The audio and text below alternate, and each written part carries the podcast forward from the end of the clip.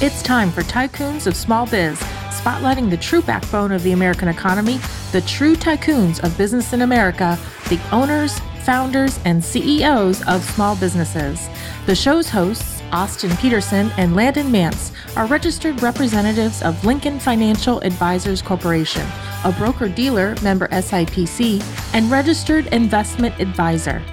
The views expressed by your hosts, Austin and Landon, are not necessarily the views of Lincoln Financial Advisors. Let's lean in as Austin and Landon connect with this week's Tycoons. Good afternoon, Tycoons, and welcome to today's episode of Tycoons of Small Biz. I'm Austin Peterson, your host here, as always, in studio in Tempe, Arizona.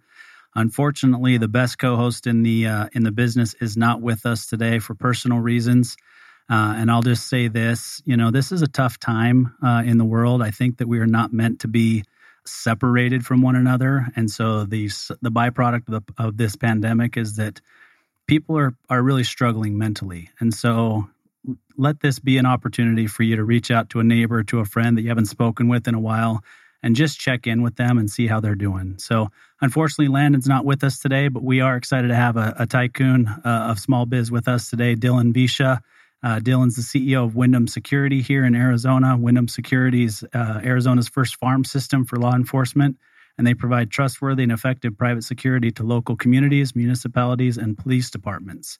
So, Dylan, welcome to the show. Glad to have you. Yeah, thanks for having me. Looking forward to this. Yeah, we're excited to to have this conversation. So, before we jump into things, if if you're listening to this show for the first time today and you haven't heard our show before, just know that Tycoons of Small Biz is a radio program and a podcast that's put together by small business owners for small business owners. The intent of this podcast is to give small business owners here in our local community and nationwide an opportunity to share their story. The small business owner community in our country is truly the backbone of our economy. And Landon and I are big believers in that. We're multi generational entrepreneurs, and, and we want to, we, we put this podcast on so that we have an opportunity or give an opportunity to small businesses to share their their story. And certainly Dylan's got a great story. So Dylan, before we jump into the business side of things, we typically have our our guests tell a little bit about themselves personally. So tell us where you grew up. Tell us a little bit about your family life growing up or or now. You know what uh, what else you know kind of led you to where you are today. Uh, sure. So uh, I grew up in uh, Northern California, uh, up in the mountains of Santa Cruz Mountains. It's in between um, San Jose and the beach, basically town's called Los Gatos. My uh, my family's from North Dakota. Uh, moved out when I was younger. Um, most of them stayed out there. Uh, most of them are farmers.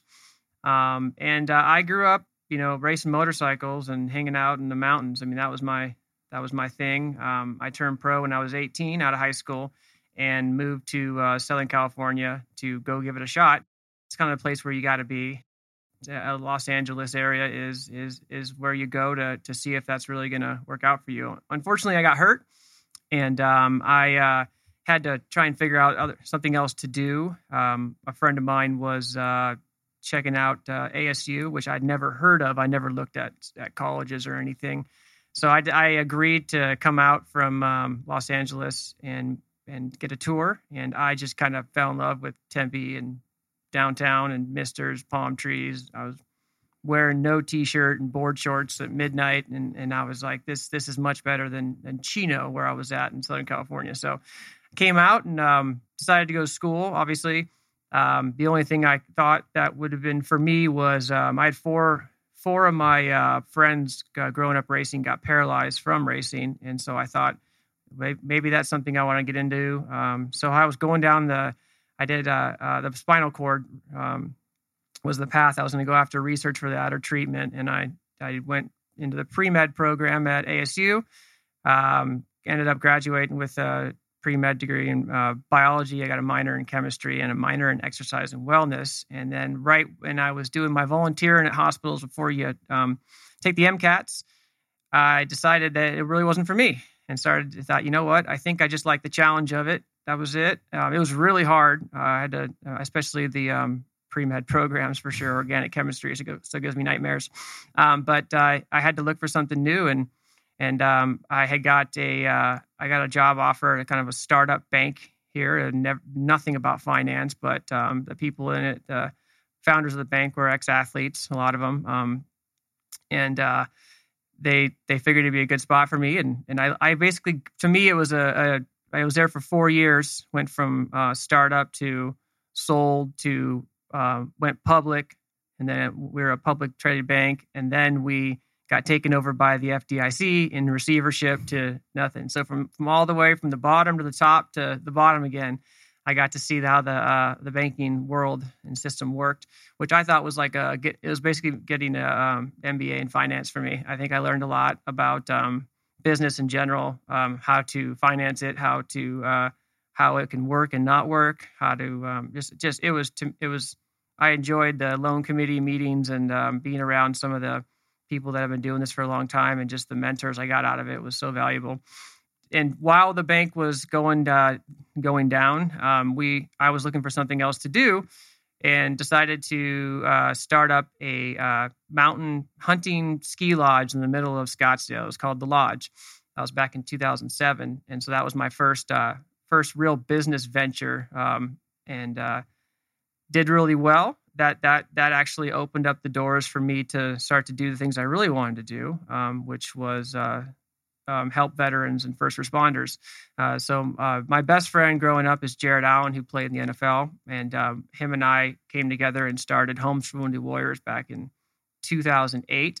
After Jared went on a USO tour uh, in the Middle East to bases, came back and said he wanted to do something. Um, I was kind of blowing off the conversation because I remember it very well. And I was like, yeah, that that'd be great. I support the troops. And then Jared, I remember he looked at me and he said, well, what do you do? And I and I had nothing. It was like a I I regurgitated a bumper sticker and I went home and spent my time on YouTube looking at stories of disabled veterans, combat injured veterans, what their problems were, housing issues, financially, all of these things. And then I, I before I went to sleep, I Googled how to start a 501c3 and printed out the application on the IRS's website. And that was the very that was the start of um, of Homes for Wounded Warriors. Uh, it's called the full name is Jared Allen's Homes for Wounded Warriors. So so because of the success of the um, the first um, you know sports bar, I was able to focus all my time on this nonprofit, and it I and I loved it. It it changed. It opened my eyes up to what uh, the men and women in uniform do for us. Um, not just uh, uh, overseas, but also here locally on, on the on the first responder side too. So that's all I did. We and, and so really proud of that charity. It's it's built uh, 21 homes across the country now, all mortgage free, all custom, um, and it's continuing to do that, and and it'll be hopefully doing that forever. It's based out of the Air Park in, in North Scottsdale area, not uh, up in that area now, um, and but that's literally where I started to kind of look around and pay attention. I never served my community before. I never obviously served my country, um, but to me that was that was my way. That was my way of finding finding a way to to give back. And then I'm branching off from that. Um, you know, wrote that wrote the bylaws for that charity based off of uh, the bylaws I got from the the Tillman family. I grew up with the Tillmans back home in the Bay Area, so um, the Tillman Foundation. I took bits and pieces of it and kind of pieced it together for for how because uh, I didn't have we had I had no idea what I was doing um, back then. Since I wrote the bylaws, you know, very very uh, black and white. There's nothing more we could nothing more we can do for people besides give them a home, which was fine. I uh, wrote it I wrote it to be very specific, so people that donated money knew exactly what it was going to do. Um, so then I wanted to do other things, so we started other nonprofits up with some other friends, and and and now I'm a part of um, the Marine Raider Foundation, uh, Mission to Alpha, which is a, a, passive nonprofit that can help first responders and uh, and military, um, as well as PTSD Foundation of America, which is, is Camp Hope in Houston. Um, so through these all, this nonprofit work, I uh, and it's just being in that world in that industry, I wanted to start up a company that hired veterans, but also one that um, not only hired veterans but did something for the community, for first responders. I, I wanted to find a way to to put all these these pieces together so I could, you know, uh, and and change something. I really wanted it to be something that really made a difference. Um, so took a look at the policing industry, let's say, and then uh, security industry, and had an idea for how the Major League Baseball has a minor league system. I thought that uh, local policing should have one as well. There's already an industry there of, of private security that you could use that to get experience for future police officers. Um, so it could it, it's a way of it's a stepping stone for future police officers, but it's already out there, and it frees up police officers from doing the work that the community doesn't want them to do anyways, uh, which and which they don't want to do for the most part. Um, so it already was there. So um, I wanted to find a way to I had to first connect, start a business in private security, connect it to law enforcement, and then and put all these pieces together so it would work, and then I can get a pilot program launched.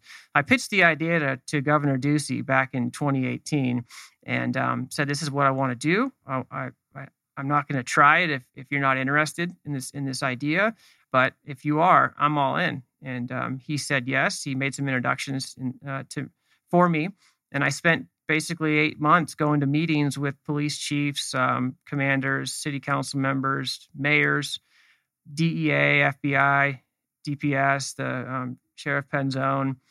I went to the housing departments in the cities and state, and I went around and and uh, AZ Post, which um, regulates law enforcement here. And I went around and just and police unions, and I went around and I said, well, "How would you do it? What would you change? Which what should I do?" And basically spent 2018 figuring out how to to put all this together and launched Wyndham Security in, in 2019. And so now this has been this is a passion project of mine. Um, hiring veterans transitioning is a big one too. Uh, I've got a lot of experience with that. I found a lot of veterans that were not sure where they wanted to go, kind of blowing GI bills on wasteless, you know, waste of time degrees just to get stipend checks. I was like finding veterans that wanted to get into public safety as a career and this and, and create a company that could be a, a landing pad for them, a place where they could make a you know get paid well learn some things get some mentoring open up their eyes take a look around and make a decision but you know by, freeing up some time to just to make the right decision. Um, took some of the ideas from the military a delayed entry program or delayed enlistment program where it's a 12 month program prior to boot camp. Um, and i said i want it's probably the same thing for let's do the same thing for policing. And that's what Wyndham was. We we tested out some uh, some some of the we formed some relationships in the beginning with Phoenix PD, and then tried out the uh, the product here, the, the way we're going to do it in some of the um, lower income communities, and I wanted to see if we could do not play cop, not nothing like that, just just a better quality, connected to local PD product, and then with people that are on their way into uh, a career in um, and and public safety. So not like just people that are picking up part time jobs or just retirees. This was like let's find people on their way that are concerned and a sponge, learning, uh, want to do a good job, want to hustle and uh, we did a 90 day 90 day uh, trial in um, in some communities. And after 90 days we uh, ran the data and calls for service dropped in half. So right away we were like well we got something here. This is freeing up local pd this is uh, helping the community out. Let's take this model and, and start to um, uh, plop it all over the valley. And then so now we're we're in 130 communities now in, in maricopa county. And we we take over a thousand calls every month which would normally be you know potentially a 911 so we don't take 911s and go try and do it ourselves and play cowboy. We we know when to redirect but we free up local pd which we thought that's going to help us with some with solid relationships. And then eventually the city started to pick it up and then they'd see and they'd uh, and then eventually uh, uh, the uh, police department hired us. And now we work directly for local police. So i call my pre-cops. They're out there working with local police and they're learning and eventually um, they'll once they probably a few more months with me. They'll, they'll, they'll apply to whichever police department um, works for them. So yeah, that was a long that was a long kind of discussion too. But lastly, I, an apprenticeship program, which is a pre-cop model. It's a, a pathway to law enforcement is my program. Um, it's uh, it's it's basically prerequisites to the police academy, but it teaches you a lot of things besides just the tactics of it. It's about um, learning how to solve problems in the community. Uh, and while working for me, since we're in low income, mid high uh, student housing, public properties downtown, you're going to get a very well rounded experience solving problems in every demographic that Maricopa County has to offer. So you work for me for six months, we're going to find out if you're if you're uh, if you really should get into a police academy. If you really should, um, that's that filter system I was talking about. If you can make it to the majors, if you're the right person for the majors. Um, so now that now that that's all kind of moving forward and, and we got some things going, the next the next big thing popping up is Scottsdale Community College is going to is has a, a spring 22. We have our first veteran pathway to law enforcement work and learn program. It's a nine month certificate program where you get taught by former uh, local police as well as uh, current police, and you get you learn you get a certificate in law enforcement while getting introduced to different police departments and working for Windham, so you can apply what you're learning. And the sponsoring uh, um, police departments agencies is uh, MCSO, Scottsdale, Tempe, and Phoenix police departments. So, um, really cool opportunity if people are interested in that. So, this to me is a I'm it's a passion. I'm I'm trying to find a way to um, to to free up police to to provide um, work for veterans to um, address some of the issues of, of police reform and the defund, defund the police that we hear a lot about, which I believe this is a really good solution for, um, and create a big and, and also obviously create a, a, a successful business. So. Um, and we're doing really well, growing really, uh, really fast. We got a new building in Phoenix now that we have our more room for classrooms and our hand-to-hand uh, training rooms. Um, so growing and growing and growing, and and we're just at about the hundred employee mark. Really excited about it. A lot of people are. Uh, it's really fun to to see people come come into Windham and then um, use that as a step to wherever they want to go and end up somewhere. So working on improving things, adding things that we can do, as well as signing up new uh, new customers, clients, municipalities, private, mostly real estate companies. So uh, yeah, really having fun, really having fun with this one. So I think it's an, an interesting take on things, right? I mean, the why for you, I think you've kind of already already hit it, right? I mean, you you grew this passion for the veteran community and working with Jared and getting this start. And you know, you talked about how you started the nonprofit, and now you're kind of turning it into this business where you give that stepping stone from veterans you know coming out of active military to doing something else right staying in public mm-hmm. service a lot of them are very you know passionate about that but they're not sure how to do it which i think is obviously one part of that.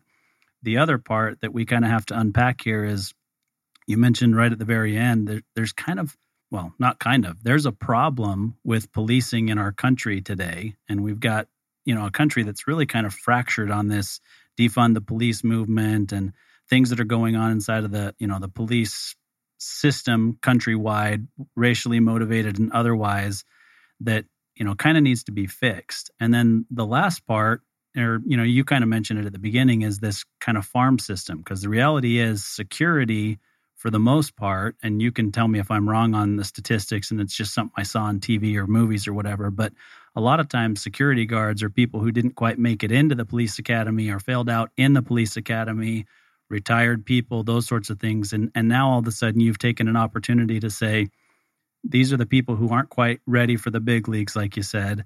And it gets them that training to then one, decide, is this what I want to do? And two, to get them some training and exposure to what it what it really looks like so that they're even more prepared as they enter the police academy. Is that fair? Mm-hmm. Yeah.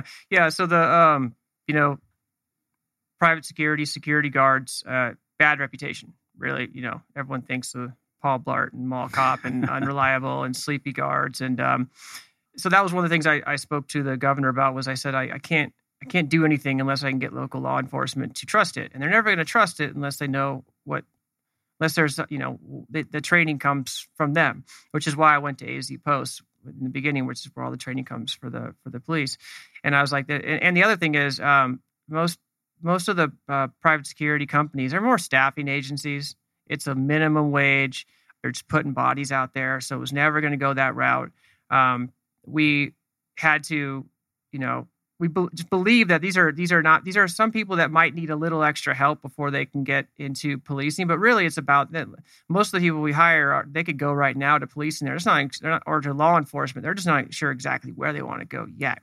So you got to motivate them to to come into Windham. So rec- recruiting people into Windham was like, okay, well, private security, low pay. So let's look at where, where they put the, the, the pay ranges, right? I think in the Valley right now for a seasoned security guard, you're going to be in the 14, 13 to $15 an hour range, right? Um, so where a starting guard rookie at Windham makes 19. So you start at 19. So we put the pay right in between what the private security industry is paying here and what law enforcement pl- pays to start. So we wanted to be like a financial incentive too. Like this isn't minimum wage. You're gonna, you know, you start out as a full time guard. You're gonna start out at forty thousand a year. So it's not spectacular, right, when you first start, but it's not too bad either. So it was like, how do we attract people? Well, what, well, we the through the veteran networks. Now, if it's a veteran, and we don't only just hire veterans, we have a mostly over 80% of Wyndham is veterans. Um, my nickname is Civvy. I get made fun of a lot. Um, I love working around veterans, so I have no problem at all.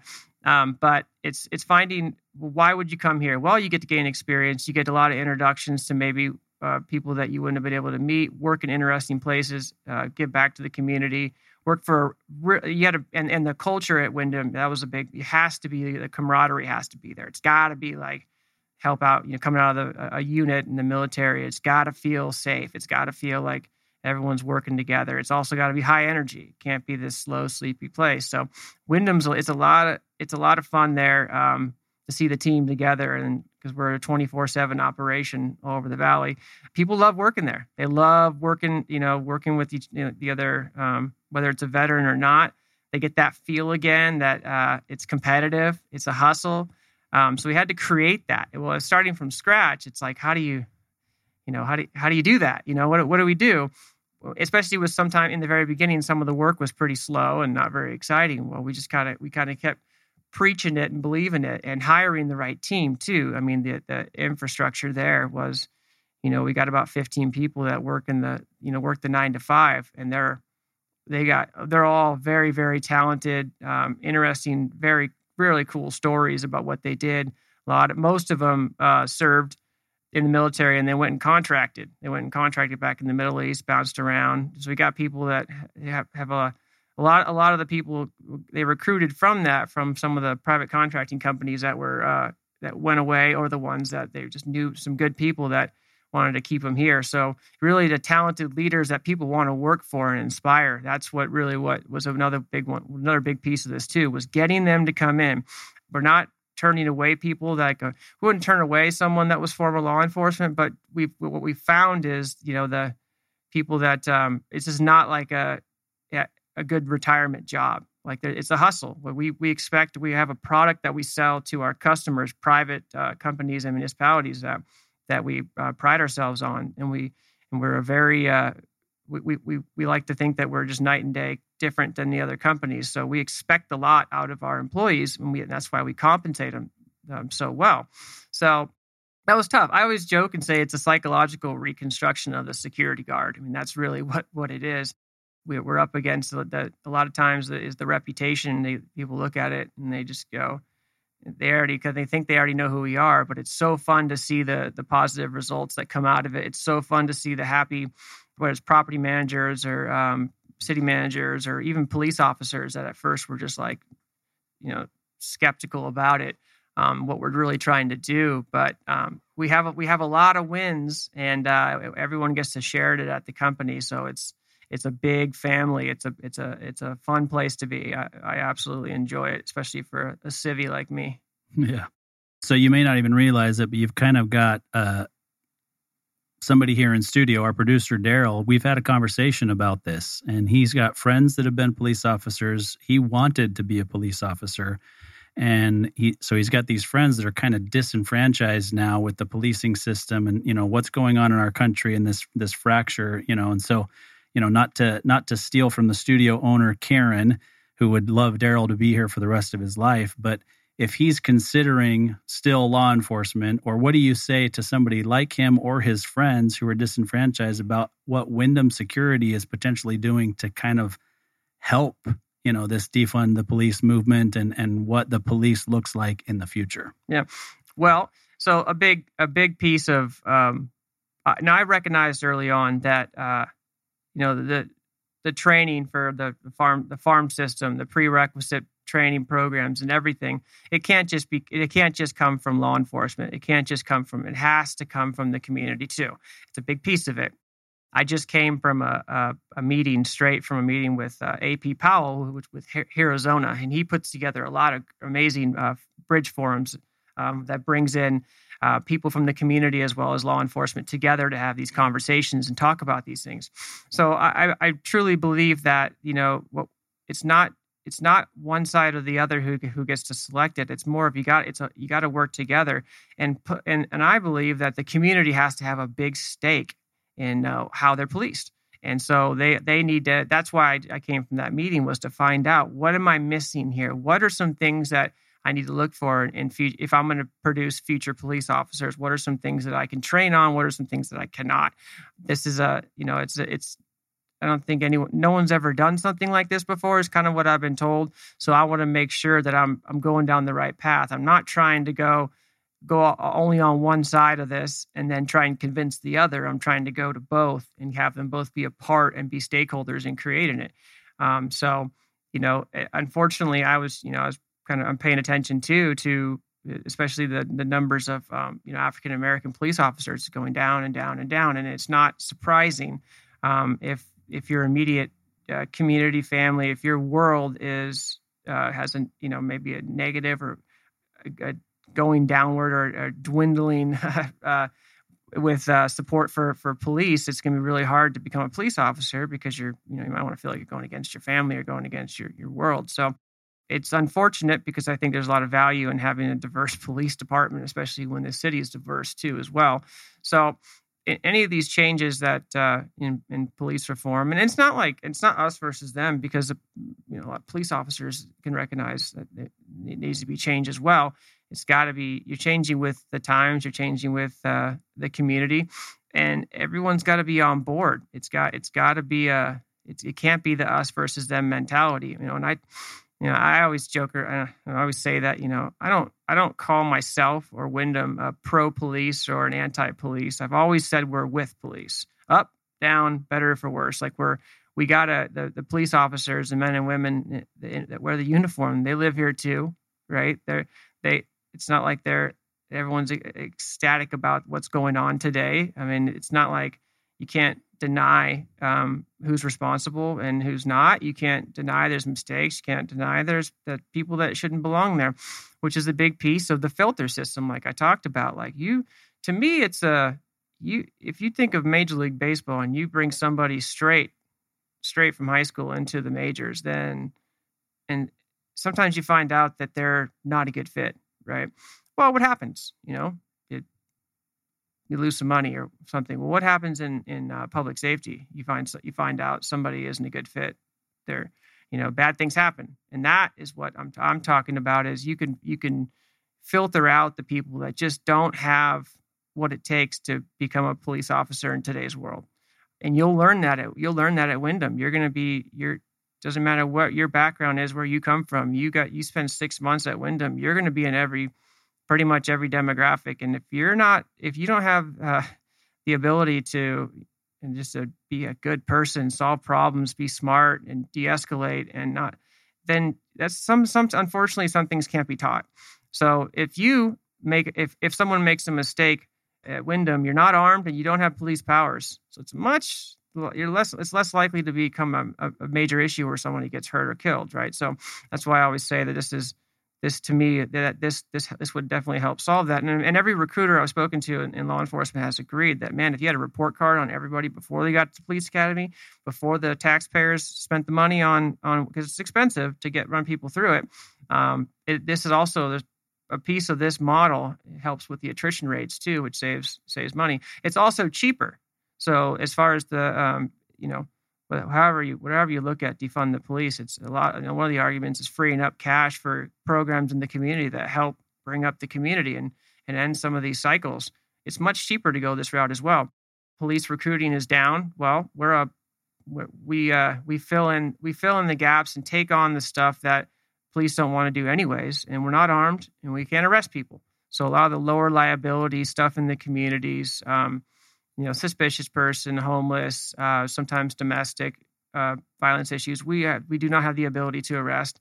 Um, and for the most part, a lot of things, a lot of the things, our our our role is to solve the problem without having to call 911. Now we know when to call 911, and we're definitely not going to risk try and put our, our, our guards at risk, but it frees up the police to focus on violent crimes. It frees up the police to focus on what I think most people would agree that they should be focusing on and not some not some of this lower liability stuff that tends to that they don't have the people for anyway. So that's the way I look at it. I think it's a it's a skeletal system that would work in in any major city. It would free it up. So so a skeletal system that handles the community problems, but also gives future police officers experience that they could use prior to getting to a police academy. So when they get to the police academy, they have something to talk about They understand it. They've been in those situations. You get a lot of, you know, if you go straight from no job, nothing, into trying to apply to the police, uh, to, to a police academy, you don't really have much. Uh, you don't really, it's really hard to tell how that person's going to do. Now, the military is great because you travel around the world for the mo- most part, and you're going to be around all kinds of situations. You have to figure things out. College is okay too if you're, if you're involved, great. Um, so, but there's a lot like there's a lot of growing up you have to do before you become a police officer. So, I think this is a an opportunity for that, and it's not a, a reinvent. It's not a new industry; it's already there. So why don't we just leverage what's already there, and uh, and try and, and try and make a change here? Not, I'm doing my best to get in front of the um, anyone in the community that will talk to me, whether they're for it, against it, whatever. I want I want this to be something that that helps um, which is why I was just with, um, like I said, AP Powell. Like it, I just he's put together so many great conversations, and that I thought I, I wanted to see what his thoughts were on, on what we're trying to do here, and to get his support behind it, and to ask some questions and things that I'm not thinking about, because um, you know I didn't grow up in that community. I'm not not going to say that I did when I didn't. I grew up in the middle of nowhere in the mountains and the sticks, and I never had to go through anything like that. And I I got to make sure that I'm I, I don't I don't know everything. I got to make sure that this is going to work. I want, like I said in the beginning, uh, it's not just getting the police's support; it's getting the community and the police to support it. So, yeah, I think I think any rational person in our country realizes that there's a need for for change yeah. inside of the police system, right? And unfortunately, we live in a world where it's you know 144 characters at a time, or you know the sound bite, you know whatever, and so they they choose words an awful lot of the time that don't necessarily uh, mean what they're trying to do, right? Because I don't think anybody's really trying to completely defund the police and say we do not need police, right? But the movement is defund the police. And so then you've got people who don't look into it and think, well, they're trying to get rid of police. We still need police. Like, who's going to do this? Who's going to do that? Hmm. And, and that's not really what's trying to be done here. But because we use words that that engage people's emotions, then people get emotional on both sides without fully understanding what either side's trying to to do. Mm-hmm right? So we definitely need to to reform the the system, and there needs to be something better. And I I think this farm system is a great way to kind of put it together. And and you know we're you're testing this in the sixth largest city in, in America. That's a very diverse city. Mm-hmm. We've got what eight million people or so, you know, here in the Phoenix metro area, and so it's a great place to to test this out. But the biggest thing that I think that that you said that really makes me think that this is a, a way to to really change things is your guards are unarmed and do not have police power, but they're dealing with a lot of these things, like you said, that the police don't necessarily want to be dealing with anyway. But this is a training ground for them to learn how to de escalate things and to deal with problems that happen on a regular basis without ever even thinking about pulling a firearm. Mm-hmm. Right? Yeah. And so it teaches them and trains them that even when they do get to that point and they're in a police situation and they're actually, you know, with those police powers, they've got a badge, they've got a gun, they're still not thinking about pulling their weapon until it's absolutely necessary. Yeah. Yeah. Yeah. Um, thinkers before shooters, you know, kind of a, a mentality. It's you, you know, we, what we end up doing a lot in, in, um, in the public, it, public properties that we're at and downtowns, et cetera, is you're going to see people commit crime, right? Whether it's drinking in the parking garage, you know, obviously urinating in public or doing something. Those are those are opportunities to what we end up doing is we just track it, uh, and then we and then our we, our approach to it is to go up there and let them know, hey, can't do that. This is why, and um, you know, if you do it again, then uh, we, we have to call the police or don't. There's too many. There's there's a lot of police around here. You just knock that off. You know, little things that shouldn't turn. It shouldn't be a you know, should which in the past has been a lot of times call nine one one and there's someone doing this or that, and it's like, um, I don't I don't.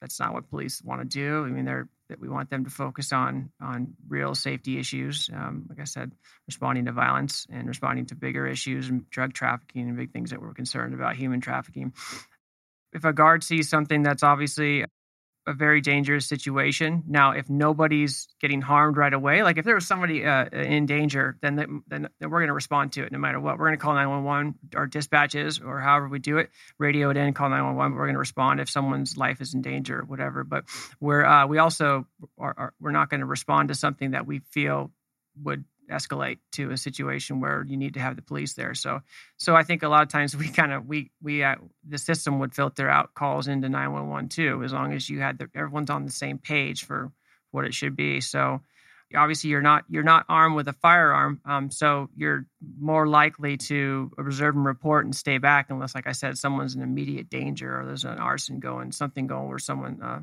lost a life or, or someone getting injured is, is a concern, even lost property. But um, um, yeah, no, it's a, you know, I I think it makes just makes a lot of sense. But uh, that's why, and I we all believe in it, and we all believe that this is actually an answer. This is a this is a solution, and it's not like in the local police here, and everyone's been so really supportive about it and giving advice and offering. This is these are some good thing, concerns and things you want to think about. So it wasn't I've, I haven't hit a wall anywhere yet on this. It was just getting it built, getting it built, and kind of putting things together, and then getting, and then then then at you then you start using data and showing results.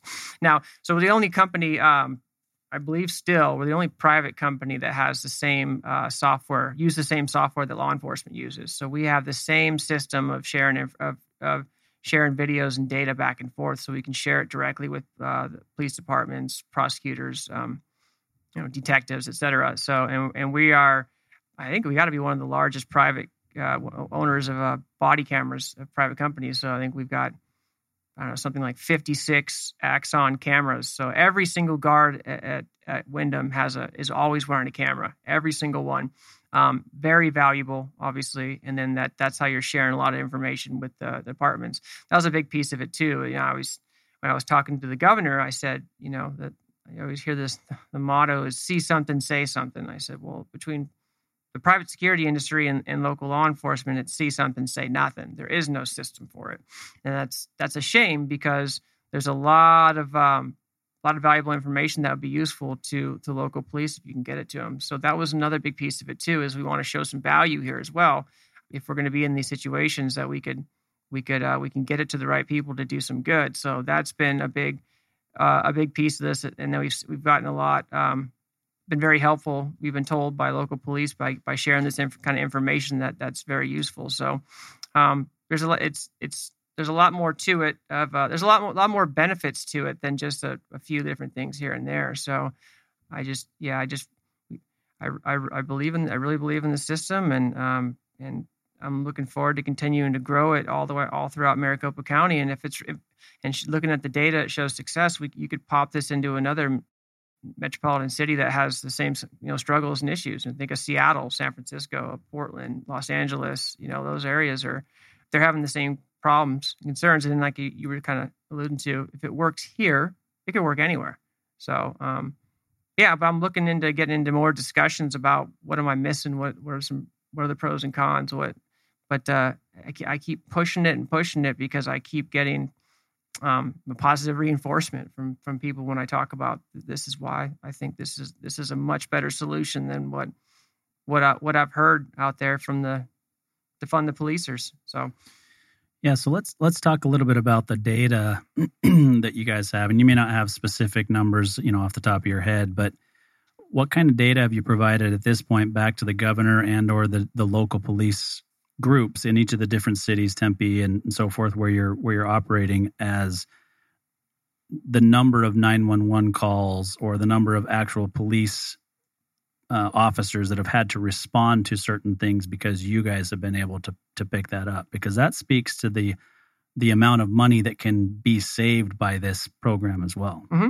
Yeah, um, the updates to the to the my my updates to the governor's office is just kind of on progress, or if I ever need any help or something, I'll kind of let them know. What I what I discovered, um, what we discovered um, at Wyndham was, you know, we thought we were going to be sending all the information to one central hub, and from there it would get disseminated to where it needs to go and do some good. What we learned was um, it's actually more effective if we send that information to local uh, precincts and departments as opposed to one central.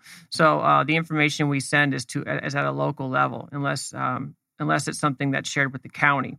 So um, a lot of the data we're given is based on is trends that we start to see. So we we we track everything. So for example, to make it simple, um, uh, let's say a, a, a, city block in in Phoenix. Um, if we st- we always run analytics on the data of what we're seeing, what what we're running into, and and we'll run analytics and show, look, we're seeing an upward trend in um, narcotics or something, we'll, and we'll say, and so we'll start, we'll deliver those these reports to uh, a local, um, you know, police officer, lieutenant, or mostly in crime uh, prevention, crime free, you know, parts of the uh, of the department, and we'll start to give them a heads up. Now, this is what we're starting to really see over here and that, but we get we get police reports sent back to us as well so every day we get we get all the reports on on that, that involve properties we're in so we can kind of take the information from what the police are seeing and what we're seeing and kind of run it together and say this is what this is what's going on here uh, which is which is valuable to the you know patrol officers because they can kind of get a heads up especially when it's down to you know a specific property you know say like look there's a lot of activity on this property. It's kind of looking like you know we're seeing a lot of traffic in and out quick stops in and out. Um, that information is valuable. A lot, a lot of some of the communities, unfortunately, you, you know, start seeing these upticks in prostitution and things that we'll just send this information off to and and and give it to them so they can get a heads up. Like I said, the extra eyes and ears on the street of what's going on. Now, there's we've been involved in um, in some pretty major narcotics busts in the valley too. So where we got someone a detective would reach out in the beginning um, whether it's all through one uh, one department or it's shared uh, sometimes it's shared with whether it's a county and or cities that work together asking questions for what they're looking for and we'll run backwards through our data uh, on what's been happening on this particular you know on this block or in this city and we've been able to provide um, a lot of valuable information pictures videos uh, reports that led to some pretty big busts um, that took a lot of drugs off the street. And a lot of that's because we're there, we're there, and we're keeping track of everything. And um, especially if we're searching, um, you know, bolos and be on the lookouts for certain people, the, the, the police officers will, or um, someone will reach out to us and say, "Hey, this here's a description. Have you seen? You know, we we we took a uh, we had a couple weeks ago we had a pretty big, pretty big bust of a um, kind of a, a repeat there's a couple that kept just was just robbing apartment communities all over the place, and they were using U-Haul vans and stuff. And we had it on in our system. All their so every guard in those areas that was out at night, you know, we use a, a lot. We have 20 patrol cars, so we have patrol cars that are always are bouncing out there, and we put it out there on there. And um, the first night we caught him, we caught him, and we got him arrested. So, um, so we're always trying to, you know, you know, use that information to and, and, and do something with it. You know, uh, obviously the person responsible for the properties, if it's on private properties, yes, they want to know what's going on. They're running a business too, but uh, local police also want to get a heads up too, so they hopefully they can get some dangerous people off the street. You know, um, on the private side, right, for the private companies that we're uh, a lot, a lot of work we do for apartment communities, especially, um, we're constantly giving them information where they can do some good as well, especially with getting you know tenants out that shouldn't be in that community that are making it hard for families, et cetera, et cetera. Um, so if we're able to handle them and, and get to a resolution on that, it's freeing up the police from having to deal with something like that. Like we've given them everything they need to um, process, you know, whether it's evictions or even um, notices to them that they need to change or, or got to go. So this this is the work we're doing. Uh, if it's working, the private work we're doing is not new. It's just um, we have the, the the systems that we use to do it are are different, and we learn those from police. We learned a, a better way to patrol apartment communities by asking local police for what you know. This is the old way of what everyone's doing. What what do you think would be more effective? Um, so we actually use something called the Koper curve. It's a it's a version of predictive policing, but we don't do it. We don't we don't. It, that's kind of like a it's one of those words you don't want to say predictive policing, but I'll use it because we use data um, to find out when on properties, not not where to go in communities, but where when and when and uh, where on actual properties are these issues happening, so we can focus our attention on on on first of all figure out why, and then be there hopefully to. Uh, to prevent it or to deal with it when it's occurring. A lot of the things that we, we do things a little bit different, but we free up police, we make the community safer, um, and and it's working. So and like I said, it's giving people, men and women, the opportunity to gain experience and and to get them fired up too. A lot of a lot of working, uh, solving a problem, working with local PD, and and and making something better for a family gets people excited about the, uh, you know, a career as a police officer or or or something in public safety. So, you know. yeah, I mean, I think you said, you know, this isn't anything new. I mean, th- this type of private security has existed for decades, right? Yeah. It, it's not that you're doing anything new, but I think you're you're doing it in a different way to where the people who work for you are committed, have a background in certain things, but they're looking towards the future and want to do a good job as opposed to not everybody's this way, but as opposed to a retired police officer who's just making some extra money on top of their pension at the end of their working years, Mhm. right? And so I think you get a little bit different outcome. But you know, you mentioned the apartment community specifically. So kind of the last question I have for you as we wrap this up is why apartment communities as opposed to other industries, businesses, all those sorts of things that you could be providing private security for?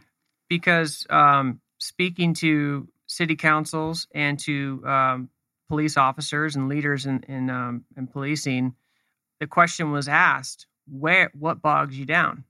What is really what are you spending? What are a lot of calls for service for? Um, it wasn't just you know high density communities, multifamily apartments, right? It was also um, convenience stores. There were some other things on there that we we looked at as well, and we had we had gone through some meetings to look at is this something that we really want to do, or or um, maybe maybe maybe not. So it was we, we wanted to make sure that the work. Now we've turned down a lot of work that wasn't really going to be a good fit for us, or ones that we frankly felt like it should not be a private company doing.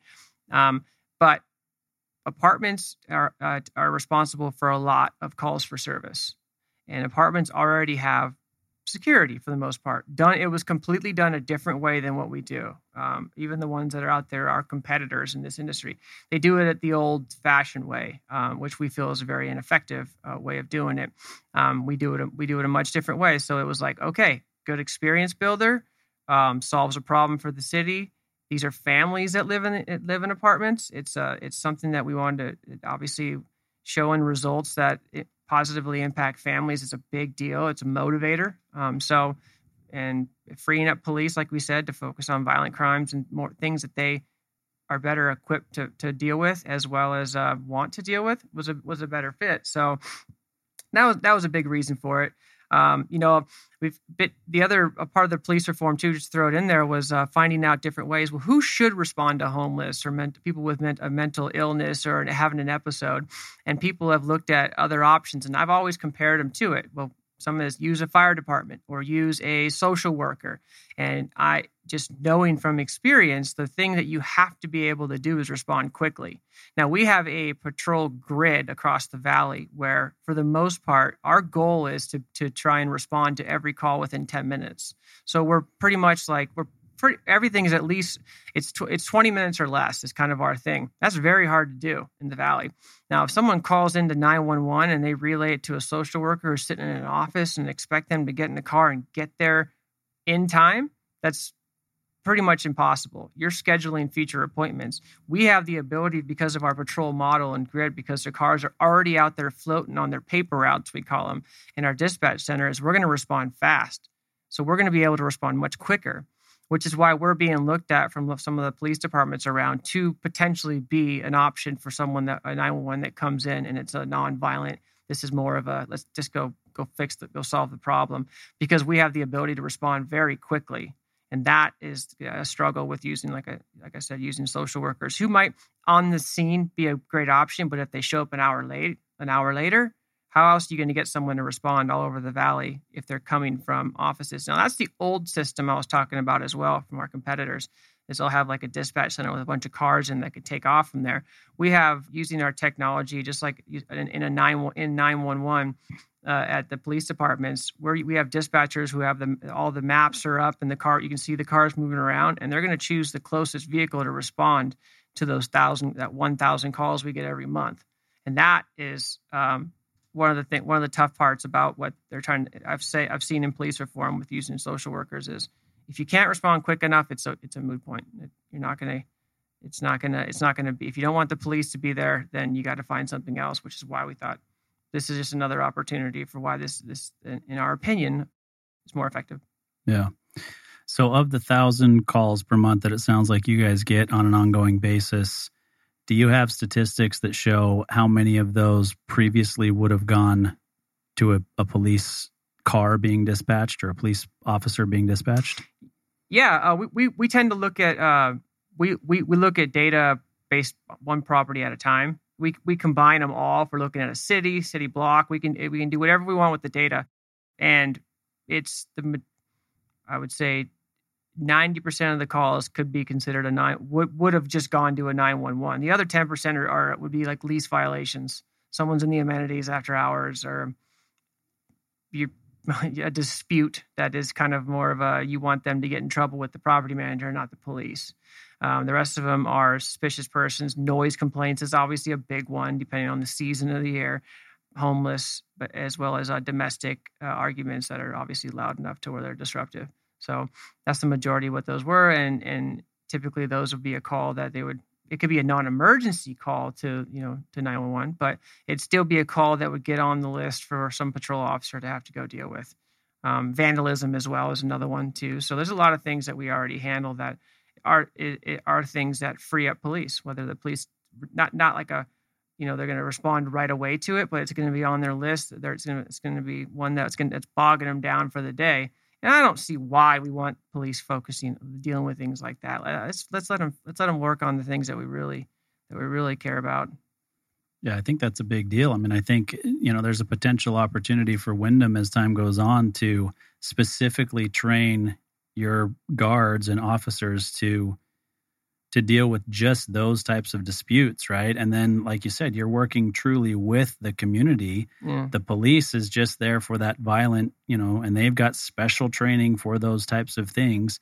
But everything else kind of reroutes to a company like Wyndham Security. I think it's, I think that's a great way to look at how things can be truly reformed and different in our country. Yeah, much cheaper. It is much cheaper to go that route. And picture, you know, you got you got Wyndham gets there within, you know, within 20 minutes maybe some some areas were there in two minutes. Just depends on where the cars are. Sometimes you get lucky you know and then at that moment um the, the, the guard that on the scene is going to make the assessment right away. And and there are obvious there's tons of examples where the guard's gotten there and right when he's seen it he's he's more of a okay this is an observe report 911 you know he, tell, he radios in dispatch and say you know send the police this is why. And then they're extra eyes and ears and they're extra on there. So when the police show up, they're not blind. So a lot of times it's you go in there first just to check things. You're going there quickly, get there quickly, make a quick assessment and say, we need the police. Um, so, you know, I think so when the police are on their way, it's important. It's, so, um, yeah, I, I believe this is the right way to do it. Yeah, I, I think you're doing some great work. We we certainly appreciate, and I say we, you know, as Landon's here in spirit with us, but we appreciate you coming on the show. You know, we talked in the pre-qualification call. We have a lot of things in common with you anyway. We're big into the veteran community. Neither one of us served, but we have family members that did, and we, you know, we contribute to veteran, you know, nonprofits and so forth. But we also both used to race motocross, and so yeah. we have that in common as well, and and both have ties to Southern California as well. So it, it's been fun to have you here. Uh, it's it's real easy to see the passion that you have for what you do, which I think is awesome. You know, they say if you if you do something for your job that you're passionate about, you'll never work a day in your life. You know, I, I kind of screwed up the the wording there, but you know what I'm what I'm yeah. saying, and you can yeah. you can feel that from you. It's not it's not just words. It's not that Dylan's here, you know, trying to tell the story of Wyndham and drive business for Wyndham and find new employees, but it truly comes from your heart and you can feel that and we appreciate that. Yeah uh, thank you. I i, I definitely uh, since i since starting in the on the nonprofit side with veterans and first responders i always i always wanted to serve. You know i always wanted to um to, to give back and this for me i get to share in in it whenever we have a, a win in a community I, I get to feel like i was a part of that you know that feeling i've always wanted i walked into a, a navy recruiter's office right when i got injured and uh, started and took a lot of the tests and placement tests and everything, and that's the path I was taking. And then um, just and then went a different way. So I've always had that like maybe that was what I should have I should have done. That was for me. But now I think I like where I'm at. I like what I'm doing. I will always be on the. Uh, I'll always be there for when the men and women get injured and, and for their families if they get killed. I'm never going to let off on that. But I really this this to me is a passion project that I think it, I think does a lot of good, especially you know, and, and I don't know how it's going to sound, but especially for me. So, yeah, I couldn't think of a better way to end the show. So thanks so much for being here, Dylan. Yeah, thanks for having me. This is fun.